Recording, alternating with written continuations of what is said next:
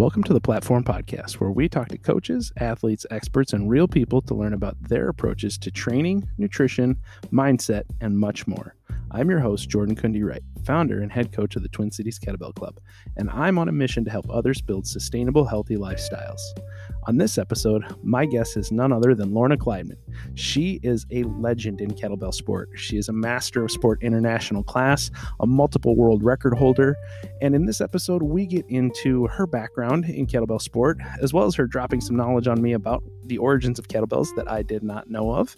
And we talk about her ideas on how we could potentially grow the sport in the States, as well as what she's been up to in the time of COVID and her latest venture. I want to take a moment to say thank you. I am incredibly grateful that you listen to this podcast. And if you haven't already, please be sure to leave a rating and review of the platform podcast in your app of choice, share on social media, and support my work by supporting our sponsors. You'll find affiliate links in the episode notes. Now, without further ado, let's get into it with Lorna Kleidman.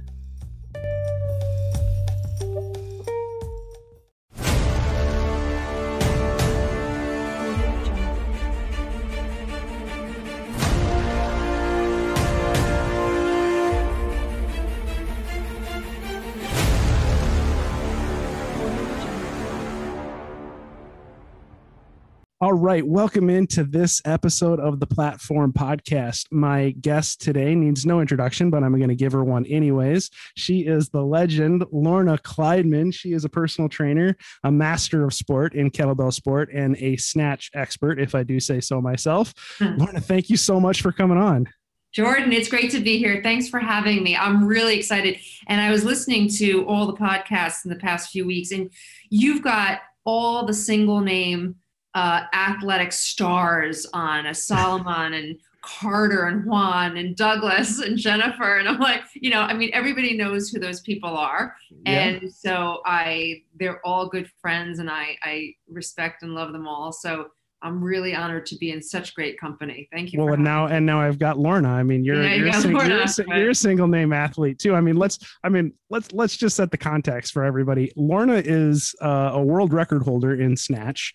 Um, she with the 24 kilo kettlebell, she can out she can outsnatch me and i literally am two of her as far as body weight is concerned so she is she is fantastic with with the 24 kilo kettlebell uh, what's your personal record for snatch now so far i'm up to 169 it, with that the 24 that is incredible. And you did yeah. what two two oh I think two oh seven earlier this week with the twenty. Two oh seven with the twenty, which is a new absolute national record, and that that felt really good.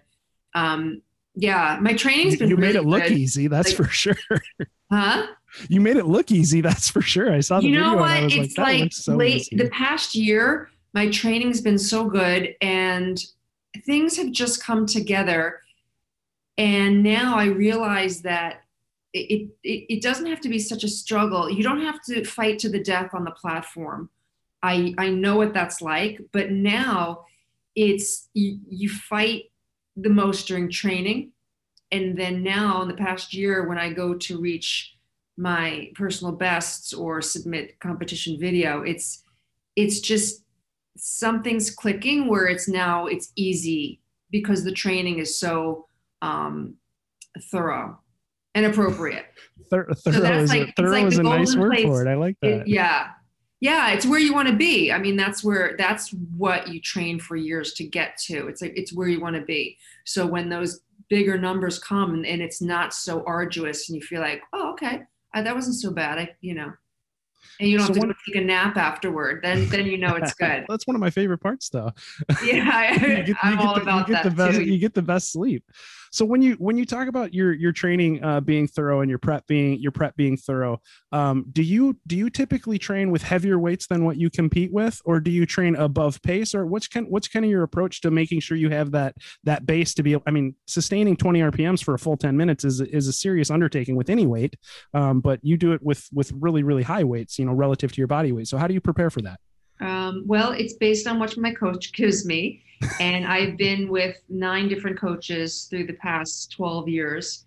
Um, and uh, I've had a, she, she's Alexandra Vasiliev, and she's just great for me, for me. So uh, we do I do lift some heavier than competition weight, but a lot of what I do is submaximal or under competition weight, high, high volume. Mm. High volume. And yeah. volume being for the total session or volume being without putting the bell down or a little bit of both, both or both? both? Okay. It depends on the day. both. I, do you get do you get when you get your program do you get like you get it by email and you're like you're like oh god i never know i never know until i open um, it not anymore you know i try i've tried to i've tried to train myself to not have that mental reaction because i yeah that distraction that you know reaction distraction um i try to just look at it and say okay this is let's see what happens this is what i'm going to do today and if I fall short, it's not the end of the world. But I, I try not to have that kind of, oh my God, am I going to be able to do it? I don't know. You know.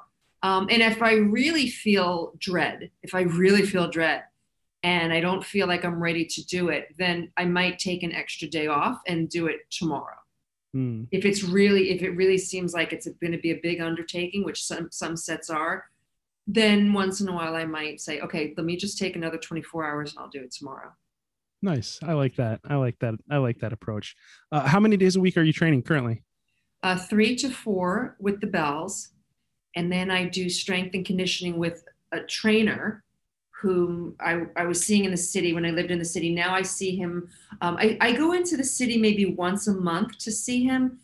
Otherwise, and the city is New York City for those of you that right, don't know. It's, New York it's City, New York. right? The the city. the Sorry. city is New York, New York. Yeah, New York City. Um, now I live in Connecticut as of September, so I do once a month with him uh, down in New York City, and then otherwise remote here at home um, because you know travel gets to be too much. So I do so it's three or four kettlebell sets a week, one strength and conditioning, and then I go to the gym and do. Um, some accessory work myself, like some hip work, some posterior shoulder work, a lot of ab work, and then some cardio myself. So I'd say in in total, it's about um, nine to ten hours a week, which is completely totally reasonable. To- totally reasonable amount of training. Honestly, like that's not yes, that's not crazy. Like that's not three hours a day, you know, six days a week or anything. I used to do that. I was, I was a, a, fitness class junkie before I got into weightlifting. That's that's what I was doing. It was it was it was just maniacal. It was insane. Okay, so we we got to talk about it because you put it out there. So I we said we were going to be a little bit light on your background because you've done a lot of podcasts, and I don't want to retread a bunch of stuff that people can find on other podcasts with you. But right, give right. us the give us the give us the you know the the Cliff's Notes version of how did Lorna Kleidman become okay, so the Cliff fitness Note. junkie and when I was about 28, between 28 and, and 33, I started, I was taking classes. I, was t- I started taking aerobics at the local gym. Um, I started taking step class and I started taking boxing. And on Saturday, and I was single at this point, so I had lots of time. And then on Saturdays, I would go to the gym and I would take this body sculpting class, and then I would take a step class. Well, one day I had a really good cup of coffee, and a friend of mine said, um, There's a, a boxing class at 10 o'clock. Well, this was after my two or 11 o'clock these were after the, the body sculpting class and the step class. And they said, Oh, I want to take it. So I took the third class. And then the same boxing teacher then did, after he did the aerobic boxing class, he did a heavy bag class. So then I started taking that class. And literally for six years, every Saturday, I was taking four classes every Saturday.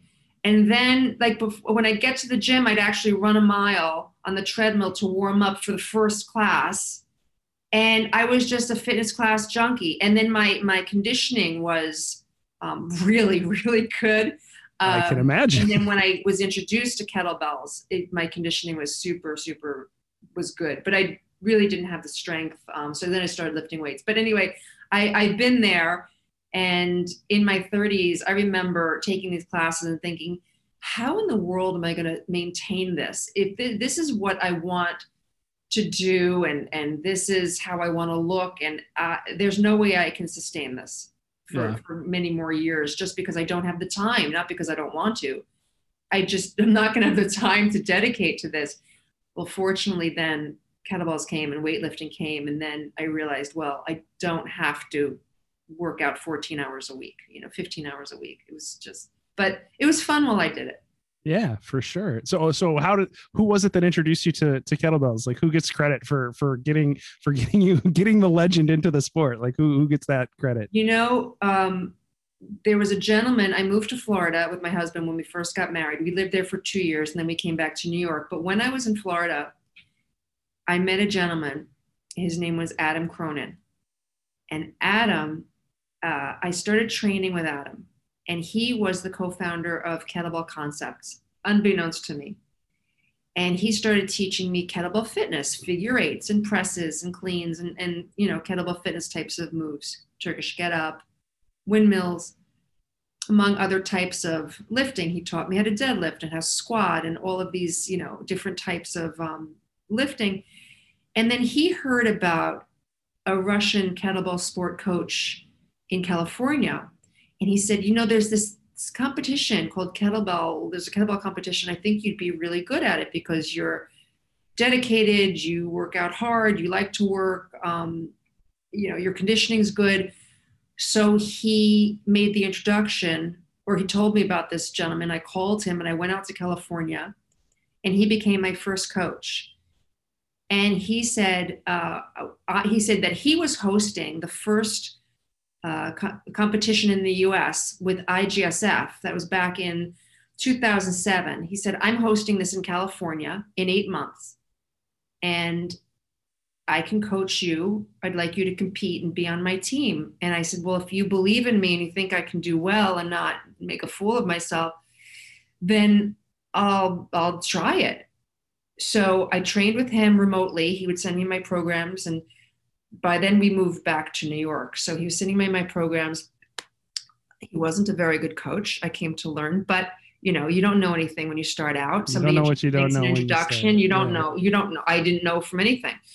Anyway, so he hosted this IGSF competition, and um, he, he didn't invest in uh, electronic counters. So the judges were literally, you know, those cardboard um, the, their numbers. Yeah, like the flip, two, like the flip boards, right? Yeah, like, yeah, yeah, yeah. You have two rings. Yeah, and you take the number and you flip like middle over. school middle school basketball game score scorekeeping because you know people are only going to make like twelve baskets a game, so you don't really right. need the, the electronic scoreboard. They're just I don't know how in the world they did it, but at oh one point, God. fortunately, they counted all my reps. But but but they but with the guy with the men, I don't remember if it was jerk or long cycle. My husband's watching them and he's looking at the, the, the numbers that one of the judges is flipping. And he's like this guy's losing reps. And my husband out of nowhere is like contesting these russian judges. Saying wait a minute this guy's got five more reps than you're counting. And, and he he noticed it right away.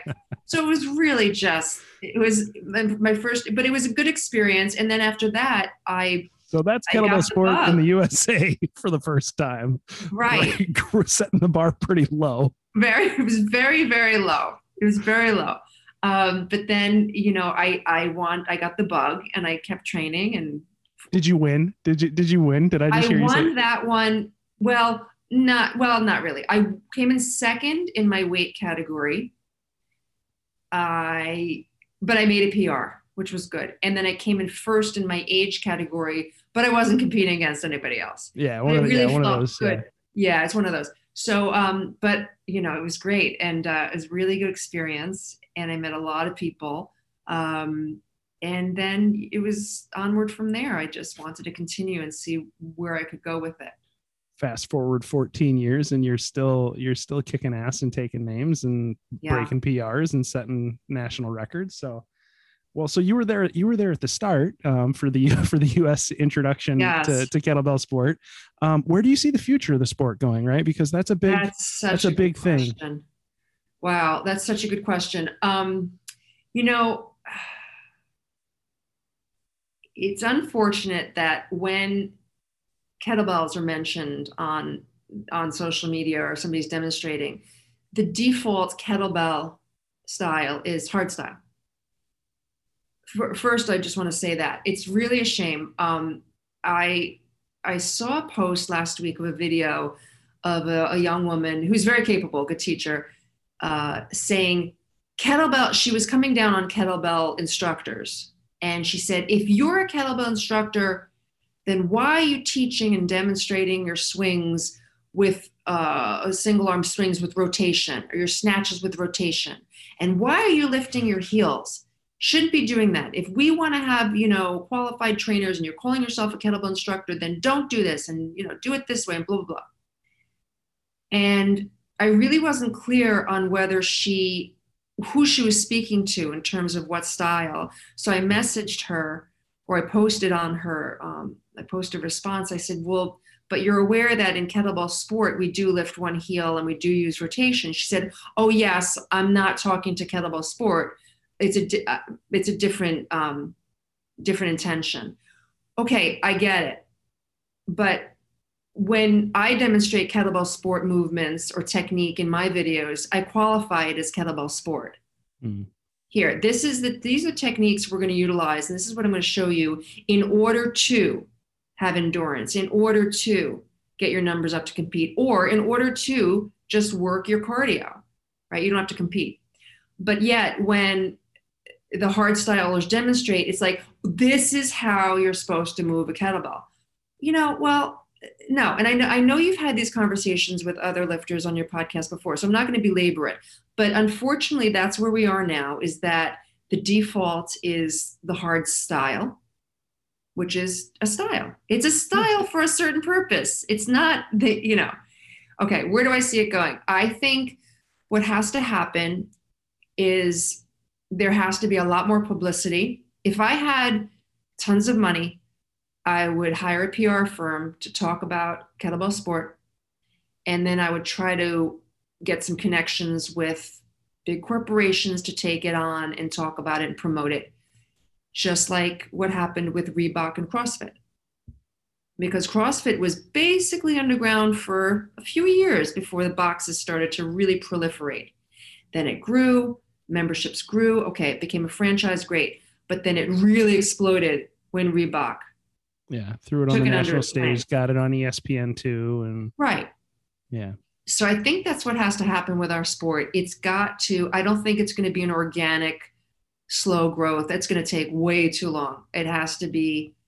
It has to be promoted. It has to be packaged a certain way, and then people will be excited about it what are your what are your thoughts on um, like standardization of uh, the the weights and the stand like the lifting standards? Because one of the things that we're kind of running into is similar to what you see in boxing where it's like there are so many federations and there are so many different standards and there's so many organizations that people get confused because they're like wait um, you can get rank one in IKO with this output, but for Keta Academy, it's a different output. And for IKMF, it's a different stand, right? Like there's different weight yeah. classes, there's different standards, right? So what are your, what are your thoughts on, on that, uh, on, on those dynamics? I think we should be doing whatever is going to take the sport further toward the Olympics. If it means that we need to create one federation with one, you know, with one set of rules then that's where we should be going. I mean, what what's our what's our community's goal? Is it to get into the Olympics? Is it to get it to be popular? Whatever is that's going to take as opposed to just starting your own organization and starting your own ranks and well you know if your if your goal is to be a coach and to monetize the sport and to have your own thing that's a good goal but it's not working to take the sport much further yeah i'm a i'm a, a rising tide floats all boats kind of person right and like the more standardized we are across the different federations and to your point getting the sport to the olympics that's only going to be good for everybody because right. if you are a coach trying to monetize you know the the sport um, well then if people see it on the olympics they see it on tv guess what suddenly awareness of kettlebell sport goes up exactly. by you know a hundred exactly. million people overnight because because now suddenly people are like oh there's a sport where you compete with kettlebells and it's not this thing where you're having to explain to people oh no hard style isn't the only way to move a kettlebell right. actually there's this whole tradition that goes back you know 40 years of people actually competing in this right and having that you know yes. intro to kettlebell sport conversation over and over and over again um you know so i'm but I, I I I struggle with that like that interpersonal dynamic and the politics and everything because I try and stay out of the politics uh, of the different federations because yeah. I don't like it.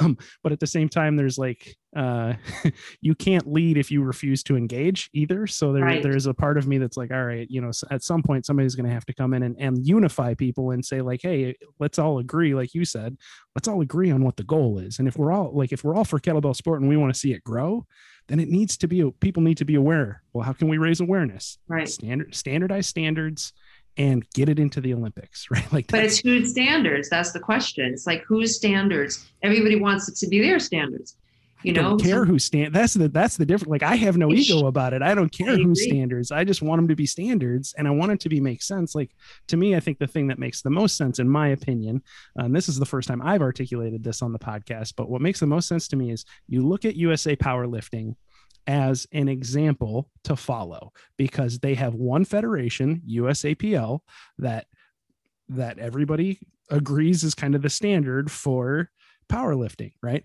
They have standardized lengths and dimensions for the barbells. They have mm-hmm. a men's length for the barbell and a women's length for the barbell. I think there should be two dimensions, one for men, one for women, right? And we standard. I don't care what those standards are. We can have that discussion about what's what makes the most sense for the most lifters, right? And talk about those things. What what makes the most sense for the weight classes? What are the right standards from a reps and sets and all that? Great. We're all smart people. We can come have those conversations and come to some level of consensus. But first we have to agree on we need standards standards and what are the what are the standards that we're going to pursue? And i think we can use that as a model to then work towards standardization. And then that gets us legitimacy right? You have to have standards for the equipment. You have to have standards for the rankings. You have to have standards for the weight classes like th- those types of things so that when the Olympic Committee decides to assess it, it's easy for them. You don't have to make mm-hmm. them do that work themselves because they're not going to they're going to be like, come back when you're serious and you've got your shit together. I like, completely agree with you. And they are looking at it. The IOC is looking, considering it's under consideration, which is a huge deal. And we should follow the uh, the template set by the by the weightlifting community. They've already done it, and we're a weightlifting sport, so yeah. we don't need to reinvent the wheel. There should be different standards for the bell handles for men and women, just like there are with the barbells. I totally agree with you. See, we, yeah. we're we're we're making progress. We're figuring we're totally... figuring we're figuring things out. So yeah. Well, so how do you, so aside from getting it into the into the Olympics, what what else are like the things that you see? So take taking the the marketing component aside, because I, I completely agree with you. Where do you see the sport going as far as um, what do you, you know what what do you think people are going to be able to do from an output standpoint? Because every time I turn on you know YouTube or Facebook or whatever, like I see somebody putting up a new PR, a new world record, and like yeah. I'm, like I'm just I'm amazed. It's pretty insane. It's pretty insane. I think women's the lifting weights for the weights for women's lifts will probably be increased to 28 at some point, and maybe also the men's. Why not? Where else? Or it's got to be an increase of time. So I think the first thing will be an increase of the weights, and maybe we'll get into more uh, triathlon events where yeah, you're I, doing, you know, jerk snatch and then long cycle. Things like I, that. I love i love hate the triathlon. Like I, I i signed up for the for the for a 10 minute triathlon in, in the end of february and i'm to your earlier really? conversation there's a there's a little bit of dread like i'm not sure i'm gonna be able to do a full 10 minute triathlon but i'm gonna give it the old i'm gonna give it the old college try. We'll see we'll see how i think we're we'll always gonna push it, it forward. Well getting back to my first couple of competitions with igsf women were only about 25% of the lifting populace. Yeah. And back then, they women could only in IGSF before this was before Fedorenko created his competitions, or maybe at the same time, but I hadn't gone to them yet. I had only done the IGSF competitions, and women were only allowed to do snatch. There was no long cycle, you know, jerk or long cycle for women yet, and then they were only lifting the 16 kg back in uh, 2007, 2008. So look how lo- how far we've come in 13, 14 years already. Pretty great. I mean, uh, it's it, it is i mean it is great the progress but i'm also there's part of me that's like i still see some of the baked in uh, patriarchy. Yes. and, um, it bothers the shit mm-hmm. out of me. it yeah. really, it really, really bothers me. And you'll still see some of those attitudes and some of those things. Um, you know, yeah. you still see athletes or certain coaches that push their female athletes to do one arm long cycle and and and compete in one in one bell events. And I'm like, why? I don't understand. Like, I don't no. understand. Like, how can you watch, you know, Kim Fox and be like, yeah, you you know, girls shouldn't lift the big bells. Like I have no idea what what goes through people's minds if they're if they're limiting a woman like that. If she wants to do it, eh, she should find you know find another coach. Yeah, I, I, I it is it is diminishing significantly, and because of because of you know women like you and women like him. And you know there's so many there's so many phenomenal so so many phenomenal female lifters out there. And absolutely I mean, that's that's really where you see the boundaries being pushed the most maybe because they had the most to go um, right. you know, they had the most space to grow but you're really like you're really seeing women just pushing the boundaries higher and higher and higher all the time. And it's it's, yeah. it's so it's so cool to see. And I love like I love showing it to my daughter. My daughter's got a pretty good long cycle mm. already. And she's she's six so how old is she she's she's six right now. She oh, turns seven. Fantastic. She turns That's seven a great this December. Yeah, yeah, and they, you know, they just I've got their their bells from Moses, right? They've yep. got their little their little youth bells, which is which is awesome. That's another another huge part of it. I think. Uh, what what are your thoughts on like youth? When how do we start a youth movement? That's in, that's in such a great question. I love Moses bells. The kids bells are so well balanced and they're comfortable. I love they're they're fantastic. I, I can't say enough about his bells. He, he did a really great thing by by bringing them and, making them. Um, I'm going to be bringing a children's kettlebell uh, course to Chelsea Piers here in Connecticut. I presented nice. to them. They're like they're very interested. I might bring some kettlebell sport for adults too, but but the children's program I'm really excited about because that's the next generation. I mean, we need to start training some kids and really getting kids serious about it and understanding the benefits and the transfer to other activities, whether it's soccer, ice hockey, swimming, whatever, or just confidence, posture. Yeah, you know, all of that it transfers and um, get them to appreciate the magnificence of this sport. I'm really excited. So we might think once COVID slows down a little bit and, and more people can do classroom events, um, we're going to be bringing that to Chelsea Piers. So I'm super excited about that. And yeah, we need to grow the youth teams. Absolutely. Yeah, I'm. I, I'm really excited to hear that you're doing that. It's one of those things that I, I'm I have not really done any significant effort with youth.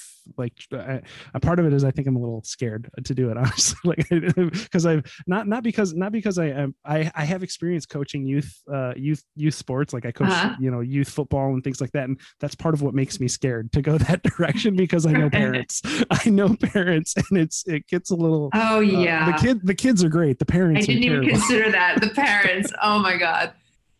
It's I mean, like the horror movie. It's like eat, eat, it's right. uh, it, sometimes it, sometimes it's it's one of those things where like there's there's no winning right? And that was like my like my uh my problem when i was coaching youth football. It was like if we won all of the games but not everybody played i have i have parents that are mad at me.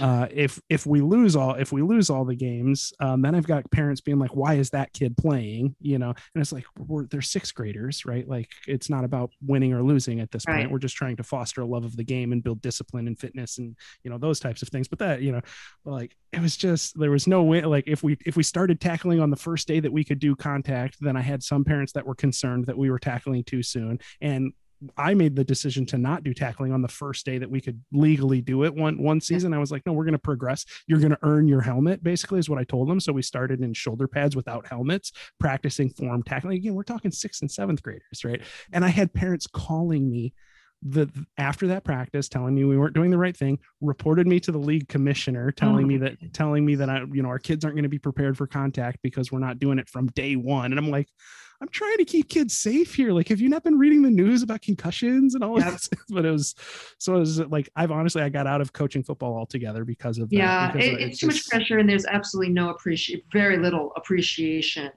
And you're you're the expert and yet you know all the parents know better than you as to what you should do. And no matter what you do or who you try to please you're not going to please everybody. Well back in my day this is how we did you know like you know you get you get that. So i think i'm i have i have a little baggage when it comes to understandable. youth, youth understandable. athletes, but yeah. So do you know where the name kettlebell comes from? No. This is fascinating. So I researched, researched it many years ago. Because I said, what, where the hell? Because people, even I couldn't remember the name when I first heard it. I kept calling it kettles. I couldn't remember the name kettlebell because it's so unusual. And then I find most people can't remember it either. They call it kettleball or whatever the balls or those metal things with the handle. So I was doing some research, and the legend has it that back centuries ago, when the ch- big church bells were rung, right, they were attached, the bells were attached to uh, ropes that were threaded through pulleys. And now some of these bells weighed as much as three tons, and it required a team of men who were very strong and very skilled and coordinated to ring the bells, pulling on the ropes to make the sound, right? The church on Sundays. Okay. So, in order for these church bell ringing men to perfect their skills and coordination, they would actually practice in another area of the church. Now, the practice bells did not have a clapper. This way, they weren't making sound. They were just pulling and strengthening their abs and their lats, right? So they're practicing their timing of the pulling without the clapper. So they'd put the clappers to the side or they'd put them outside the church. Now, local people who wanted to do some strength training would take these clappers and use them as weight lifting equipment. And they became known as dumbbells because now the bell is dumb, doesn't make sound because you've yep. taken the clapper out. Okay, so then the next story goes, or the advancement of the story goes, that strong men and athletes used to utilize old uh, cooking kettles and they would take them and fill them with lead shot or sand and they became these load adjustable weights that they could swing and press and toss around these became known as kettlebells I did not know that. That Isn't that is, fascinating? that is a that is a fact. Uh, there, it's it's hard to out to out nerd me on something kettlebell related, and that is awesome. You it's really cool. You found a story I, mean, I had not heard before. That, that the dumbbell comes from the church bells. That is yeah, it's fascinating. it's fascinating. It's a fascinating history. So now, when you say when somebody says kettlebell, you can say, well, no, it's a kettlebell like dumbbell because that's they're synonymous. Well now i have a story to tell them too as to as to where it came from. Exactly. So I, I Very love that. that's that is that is fantastic. That is awesome. Um you now you speaking of dumbbells you do a lot of training outside of kettlebells like it's not your yes. it's not your only thing and particularly with your athlete or yeah. I shouldn't say your athletes with your with your clients, right? Some some of them are your athletes, but like but with your with your clients, you know, as a as a PT, you're not just like a one trick pony. You don't just oh. use kettlebells for everything, right? You you're very you you use a, a wide a wide variety of of implements, right? Almost, so tell almost, us a little bit about everything. your training philosophy with with that. Oh yeah, well, um, I my training philosophy is we're going to um, I, I, really like for my clients to keep an open mind and be curious about what they can do each day so we're going to go through a full warm up. We're going to get you a little cardio in, maybe a little power work, depending on your goals, depending on your ability, depending on your age. We're going to do a full body workout. And then at the end, we'll do some assistance drills. Um, I have clients who are in their 20s, and I have a gentleman who's 83 years old, and he can swing the 24 kilo, kilogram kettlebell like nobody's business. He's nice. unbelievable. I want to be that guy. I work with him four days a week for five years now. He's incredible. And he's still trying to get his time to, down with the rower. He's he's got a he's got his best is um, 500 meter row at two minutes, and every time he does a 500 meter row, I do different increments of rows with him. But every time he does it, he's trying to get he's trying to beat his 200 st- his two his two minutes still. So um, you know, it's uh, it's a delight to work with him. But I work with all ages, all levels, and um, a little kettlebell work if they want it. If they don't want it, um, you know, talk to them about it a little bit. But I don't, I don't push the kettlebells on everything. That's my thing. If they don't want to do it, it's absolutely fine. I work with my clients based on what they want and what their goals are, and then we're going to train accordingly. That's fantastic. Well, and so you, you're saying you're across all ages and ability levels. Is there is there an avatar, or is it really just like you work with all sort like all sorts of people, different goals, weight loss, weight gain, strength, like, or is there like a particular area that you're that you're mostly focused on? Strength, endurance, conditioning. And I especially love to work with people 40 and over because that's, you know, I didn't start working out really hard till I was about 34 because I had really bad asthma, even into my early, th- even when I was taking classes, started taking classes in my 20s, uh, the asthma was kicking my butt. So I didn't hmm. really start training in earnest till my mid 30s. So I know what it's like to, you know, um, to have goals and to work and to learn and, and to have lifestyle and, and things in life to come uh, into play and having to consider that. Um, so I like to work with a little bit of the older older generation. You should get a hold of that Tom Brady guy. I hear he's. Yeah, I, uh, I, I, I, hear he's up there. He's getting up there in age, but he's still pretty good. He's magnificent. He's were you, magnificent. Were, were, you rooting, were you rooting for him, or were you? Or were you? I'm not gonna say, but no, actually, actually, I wasn't rooting for him. I was like, you know, give somebody else a chance. I on it. So uh, you're you're actually echoing kind of my feelings on Tom Brady. So like, but there's no when, denying he's magnificent. You can't deny like you, you, you just as a uh, you know as an observer you have to recognize the greatness, right? Like yeah. it's it's crazy how great to. he is. But like I'm like when he first came in the league and he took over the job from from Bledsoe, and I was like, I loved him at Michigan, and I hated that he lost his job at Michigan. And then like, and then he came and took the took the job from Bledsoe, and then he went and won a Super Bowl. And I was like, this is awesome! What a great story! Six round pick, underdog, right? And then he continues to ascend and like just works his butt off. Yeah, and I'm like, yeah. I love this guy. He's fantastic. Yeah. Like he's just he's gonna make the most of his talent, right? And all that and I lo- loved all of that. And then he beat the Eagles in the Super Bowl when I was in when I was in in college, and that crushed me. And so then I started to not like him so much. And then now it's just I'm like I'm like, all right, I wanted to see my home. I wanted to see the kind of the, the torch passed to Mahomes a little bit, but yeah. you know, like I still I'm feel I'm I'm a whore for greatness though too. Like I There's love, no denying. I, lo- I love seeing I love seeing greatness like it's just great to witness and like when you yes. watch him play it's it's just crazy that at that inspiration oh my like goodness. to do it for so long at such yeah. a high level and how dedicated he is and you know all, his mindset like he's he's dedicated his life to to the to the level he's achieved and i also love the fact that he says you know you know no matter what i'm never going to make as much money as my wife so it doesn't really matter what they pay me that's like, his uh only humbling factor but no, there's no denying his greatness. He's he's astoundingly uh, just an unbelievable person, unbelievable uh, athlete. Yeah. Yeah he yeah he really is. He really is. And i'm i'm always super impressed with his his his mindset component right? Like that that's such a thing that that's that i'm really big on studying and trying to learn from. How do you approach mindset with uh with the sport? Like because you i mm-hmm. i the stuff that i read from you on on your social media like i love the way that you articulate things. I love your perspective on things and how you like you kind of call bullshit, but you do it in such a nice way. You do it in such a nice mm. way. But you like how do you so how do you approach how do you approach like your mindset to training? What are you trying to instill in your clients? Like how do you how do you approach mindset? I think the first thing is, like I said, to to remain curious, not to say, well, last week I didn't fulfill my goal, so you know that's going to affect today or yesterday i was perfect so today's going to be perfect it's just coming into each training day or each workout day with a curiosity. How do I feel today?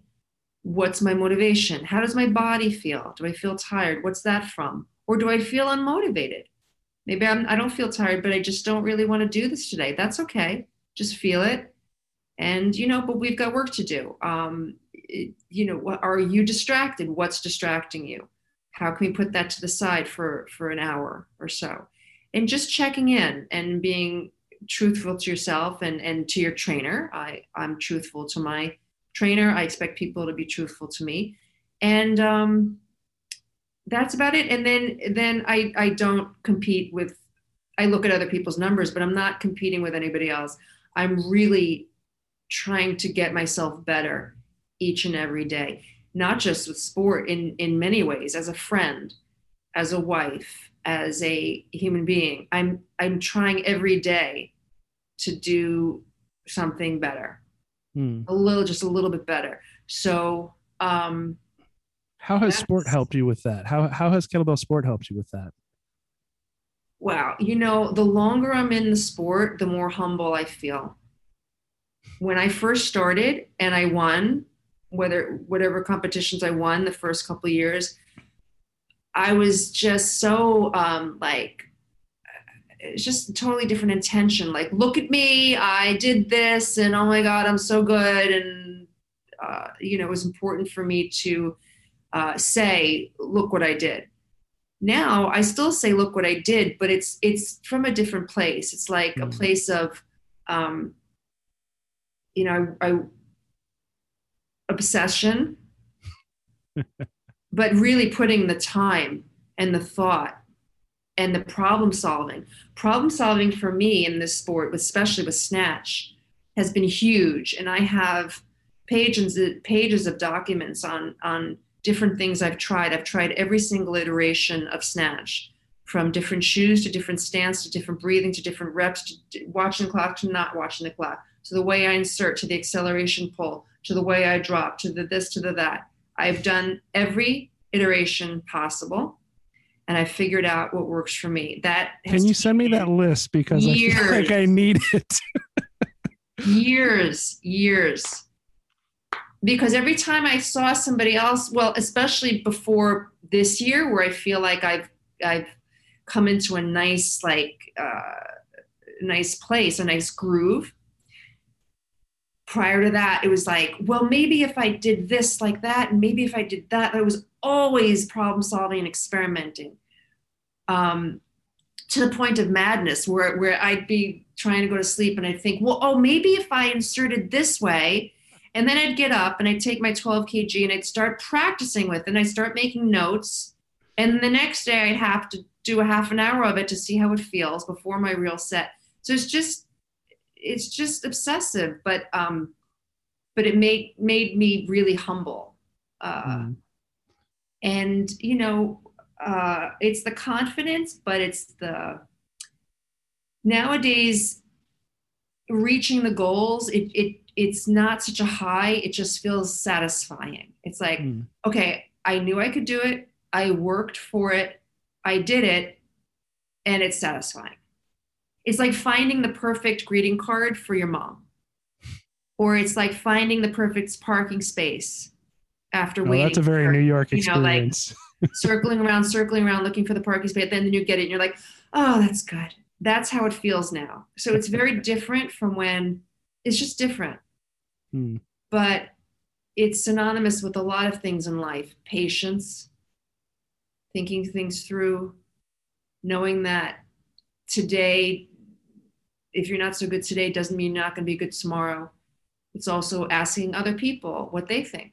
So it's uh, so much of it translates into and and a lot of it is not about the body for me. It's like yeah i take care of my body. Yeah i do my strength and conditioning. That all goes into it. But so much of it is is the attitude and the approach and then what the sport gives back in terms of the um, the feedback about who you are it's interesting hmm. in you know years ago maybe six seven five six years ago I had hit a plateau with the 24 kg and I was I was trying to break through and no matter what I was doing it wasn't working. So I was looking at a couple of other female lifters and I I saw them very smooth style. Looked effortless, very smooth, very hypnotic and I was like, "Oh, maybe I should just be like that, more relaxed because I'm more like frantic and snappy and you know." Mm-hmm. So then I tried to do that relaxed style and I tried that for months, maybe a year. And I was able to do it a little bit, but it wasn't it wasn't my natural body's way. So my brain said, let's do this body. Let's change mm. it up and see if you can get better. Well, I didn't get better. And then when I went back to my own energetic way, my snappy way, my I want to get in and out of the movement quickly. So then I just I started working with that again and making different changes and having a new coach and blah blah blah. Then it, it started to come together and now i can be snappy use the energy the way my body wants to move with the bell and then i'm able to find the relax relaxation within my snappy approach. That's fantastic. So it's important for each lifter to find their own way and don't try to fight it if you if you want to move in a certain way then if your body is prone to doing it that way, then just stick with that and try to find the nuances within that movement. Hmm. I love that. I love that. I, I try and encourage my athletes to experiment and to and iterate, and I, I try and not be too diagnostic about what they what the way they should do it because I'm I'm a very big proponent of bio individuality is very much right. a thing. There is no one right way to do it. There's your right way to do it, and we've got to find what what that is, and that that requires test and iteration for sure. Correct. It, it really does. And and when you're looking at other lifters, you you think you see something that they're doing oftentimes it's it's not what they're actually doing elaborate on that. What, what do you mean? Give me an example because I, I i think i understand what you're saying but uh, give me an example to make sure i'm i'm grokking what you're saying so for example when when somebody drops the bell when somebody's lowering the bell um you know it may look like they're spinning it like they're spinning the bell and then catching it whereas they're they're not. They're actually letting it the bell might stop at the it, they're fixating at the at the side of the wrist but then as they lower the arm the bell is turning on its own by virtue of gravity mm-hmm. but to the eye to the viewer's eye it looks like the bell the lifter's spinning the bell and they're yeah. not. That's they're just letting they're just letting gravity do its work. Yeah, but so, it looks it looks like it's they're that they're spinning it, but all they did was internally rotate their hand and the the center of gravity of the bell took over. Correct. And they and they stayed out of its way. Correct. So there's a lot of that. Like you think you, you're seeing what the lifter's doing, you try to emulate it, but it's not always the case that you're they're doing what you think they're doing. Mm. That's also very can be very frustrating Yes. Yeah. I, I, I love that. I love that. That's like I think that's such a huge lesson, especially for new lifters, like to to not try and don't don't try and emulate anyone's particular style. Like like you said, test and try different things, but try don't try and don't try and recreate somebody else's style because it I made that mistake as a as a new lifter. Like I was gonna try and lift like so and so and like, you know, like nah, no, I'm not I'm not that guy. Like, no, that's that's not me. I can't do that. Right. Like it's hard that, not to do it's lesson. hard not to do that. You're like, oh my God, she's so good or he's so amazing amazing and it looks so effortless and you know he's doing this or she's doing that this way maybe i should try it. And but yes try everything. But then you know take note of, of what feels good and what doesn't and make sure that what feels good just try to stick with that. Mm. and, and yeah, harness think, that. Yeah. I think that's yeah i think that's great advice. Um, you said that it, you you mentioned that it, you've you've learned a lot. The sport has taught you a lot about your yourself mentally. So what would what would you say is like the number one thing that it's taught you about yourself over the course of your career? Um, the main thing is to, well, it's really hard to care less about the results. The closer, mm-hmm. the closer you get to competition, for me, the less I have, I, I try to care, but it's, it's really tough. But if I go in caring, I'm going to be super stressed and I'm going to be in my head. Mm which happens a lot and it's that's that's no absolutely no good. Yeah stay out of there. It's scary in there. Stay out of the head. Yeah. Stay out of the head especially on competition day. So i try to just go into my body and, and feel feel what i'm doing and let my body know what do what it knows how to do. If i can mm. do that then it's a piece of cake. The, the hardest part for me is just getting out of the head and getting out of you know I'm here to compete. You know, getting yeah. out of getting it out of that. If I can just relax and let my body do what it does, then I'm I'm good. So when you're in that when you're in that when you're in that mindset, right? When you get to, when you get to that flow state, um, are you on the platform by yourself, even though there's people on platforms next to you, or is it just you and the bell and nothing else exists? Or are you always mindful of what else is like? Because I've heard some people say like no matter what, they're always like in the room right? And i've heard other people say like yeah when i get into it like it's just like it's just me. It doesn't i could be in a, a room an empty room. I could be in a stadium. It doesn't matter. Um i think um it's like a meditation where you're you're completely focused on what you're doing but you're t- you're also aware that there are people watching and you're aware. You can hear your you know your fellow lifters breathing or you can hear what they're doing. So you're aware but uh, you're aware of what's going on, but you're hyper focused on what's going on with your activity. Mm. Um, I don't feel like I'm in a vacuum, but I, but um, just hyper aware. Interesting. That's really, that's really, really interesting. I love that. I, that's one of my like. It took me a long time to ever get there with Snatch, but now that's one of my favorite things about Snatch. Was it was my like it was. I I am not gonna lie. Like I hated it for a long time. Like I hated it. I, I avoided Snatch. practice. I hated Snatch practice. I avoided it. I avoided it. But now like you get to a certain point when you get the. It's kind of like golf, right? Where like when you get the you get that one rep that flies up there, and you like like oh my god that was beautiful. What did I do? So right, but it's so that one, it's that one rep that gets you coming back because you're like, I know I can make that feel effortless. I know I can do it where it doesn't feel like work. Like and that yes, like you try exactly. and you try and increase the frequency that you get those like those reward reps, I call them, right? Those are the like the reward reps are really what keep you coming back. Like exactly. so now I actually love, That's right. I love the the snatch now. That's right. I was um in terms of what it also teaches is I, I just like I think it's with any sport or any flow state that you get out of yourself you get out of your conscious mind. It's the same with anything. It could be golf, it could be any sport, it could be meditation or jogging, whatever it is. It just gets you out of your own mind and into a different realm. And that's also what I crave.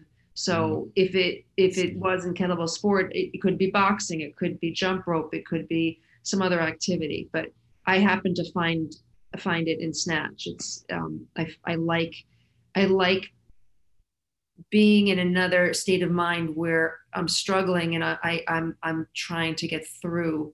I'm trying to let my body do its thing and get through the struggle and and get out of the way. And I I, I like that challenge. Yeah. Uh, well said. I love that. I love that. That's fantastic. So what's what's next for you like what's next on what's next on the horizon for well you? a couple things so um the group iksfa ICSFA is a fabulous educational, uh, kettlebell sport educational organization created by uh, a dear friend of mine. I don't know if you know him, Alex, Alexander Kaysen. Alexander passed away in August um, of, uh, he had a brain hemorrhage, a sudden brain hemorrhage. And uh, he is, was one of my dearest friends. And uh, he started IKSFA, back in, uh, I think it was 2011, to bring world champions together to teach kettlebell sport worldwide. And they also hosted competitions. And uh, in 2011, Alexander put together a group of coaches. There was uh, the three Sergeys. There was Sergey Merkulin, Sergey Rachinsky, Sergey Rudnev. There was um, Denis Vasiliev, uh, there was Mishin, there was uh, Anton Anasenko, and there were about 25 or 30 students from around the world. And we all met in St. Petersburg, Russia. And we had a training camp for a week. And we did lift for awesome. about, it was unbelievable. We lifted, we learned the lifts, we did uh, accessory drills, and we learned about coaching and programming. So we did this for about five days and we lifted for about five hours. Then we'd retreat to the hotel to change. And then each evening we would have an excursion or a tour in St. Petersburg. That will never happen again. There were so many people, there were so many um, my peers and and the coaches you know a lot of us have gone our own ways started our own organizations but the way he brought everyone together back when kettlebell sport was was fairly new to the country um, I don't see that happening again. It was a really special, special time. So, me and Sergey Rudnev and uh, and Alexander's wife Lara, we are bringing IKSFA courses now online during the pandemic. Uh, and we're starting to we're going to roll it out in a couple months we're just getting everything together and online and we're going to start in the uh, in north america so it'll be live on zoom all the courses will be live once a week, three hours each segment. We're going to learn clean, jerk, snatch, long cycle, and then some kettlebell fitness movements also. So we're going to be doing this. There'll be CEUs included. And so we're going to keep IKSFA alive. And then when we can, we're going to also travel for uh, in per- live courses in person. But right now we're going to do it online so that everybody can keep up, uh, can learn kettlebell sport. Oh, fantastic! Well, yeah. when when that's ready to go, and you if you have a link to share with me, let me have it, and I'll make sure yeah. that it's in the show notes because that's that's fantastic. I didn't have I didn't have the pleasure of meeting Alexander when he was when he was alive, but I I knew of him uh, obviously from having been in the in the in the sport for so long and haven't been in the. I never had the chance to the chance to meet him, but uh, I I know I know the IKSFA, you know, yeah. um, you know and it's a fantastic it's a fantastic organization. It so is. That's, that's that's awesome. And i i like i wish i had a time machine to go back and, and be part of that that camp yeah that sounds, was really it sounds phenomenal. really fun. we had a great great time. Yeah alex alex was one of the most supportive and influential people in my kettlebell sport career. And um, he was just a, a person he was the type of person who, who told you the honest truth like what he thought but he never he never put me down. He never put people down. Mm-hmm. You know, he was from Ukraine. He spoke plainly.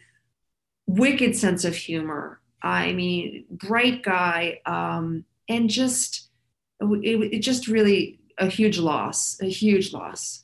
But um, yeah, he was. Yeah, definitely. it definitely rang out when it happened. Like, I, I mean, you know, I'm, probably seventy percent of my friends on Facebook are, are kettlebell people, and it was yeah. like I mean, great the. Tribute, the tri- the tributes were the tributes were uh, they were heartwarming and and like I and I never like I said I never I never actually knew him and I still was like uh, yeah. finding myself tearing up and getting emotional seeing the things that uh, that people were writing about him and sharing the stories they were sharing about him. He just he sounded like he was a, a fantastic human. He really was a special person. He was.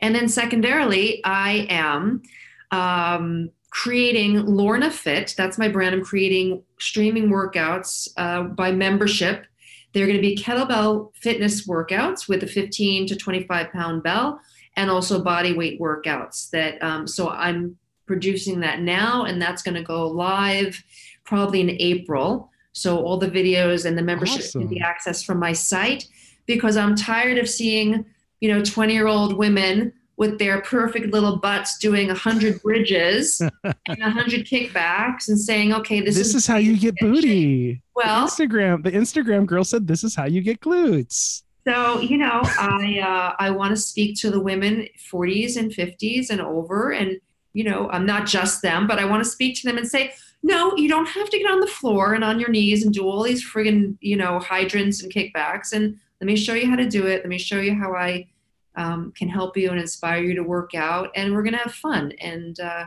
you know make it happen.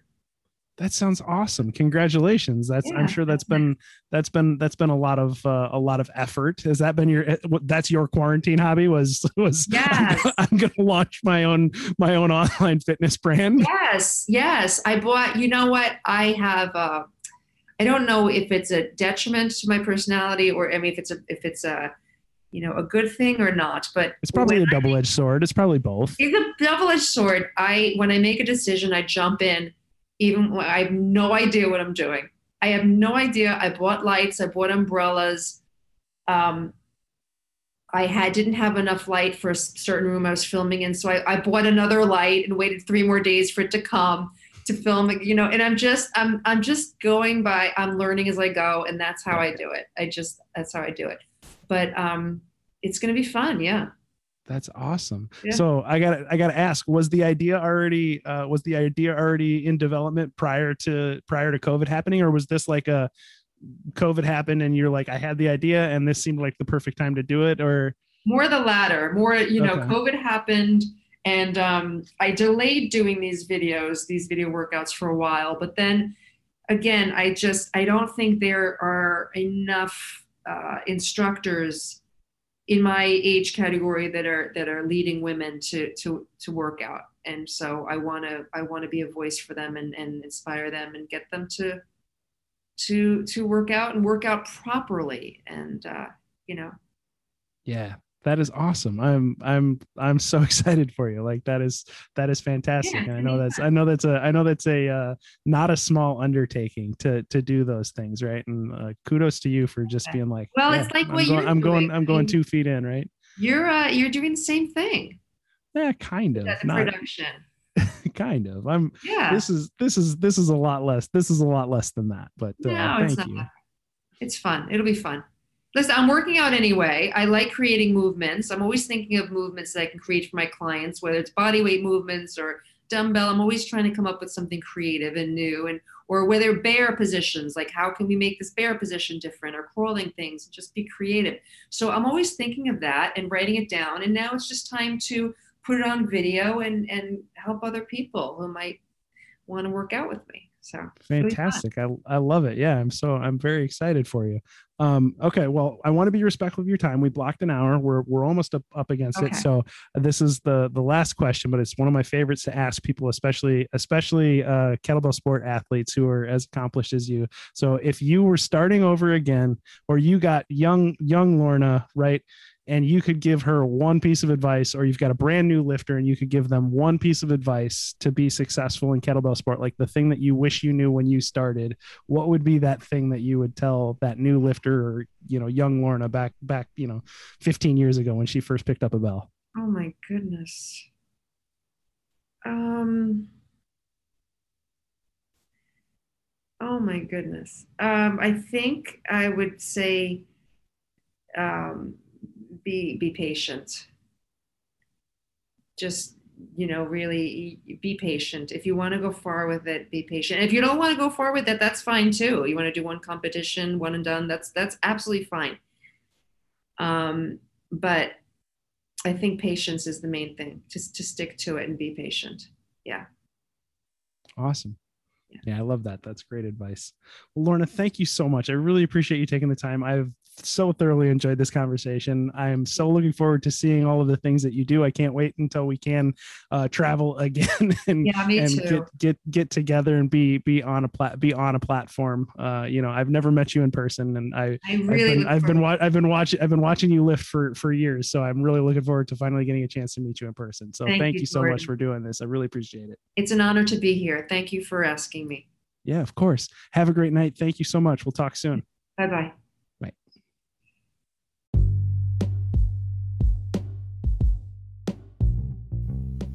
Thanks for listening to this episode of the Platform Podcast. I'm Jordan Kundi Wright. If you have a question, please email me at Twin Cities Kettlebell Club at gmail.com. Follow us on Instagram and Facebook at Twin Cities Kettlebell Club, on Twitter at TCKB Club, online at TwinCitiesKettlebellClub.com, and please help us grow our reach and give us a review on Apple Podcasts, Spotify, Stitcher, or wherever you get your podcasts. Until next time.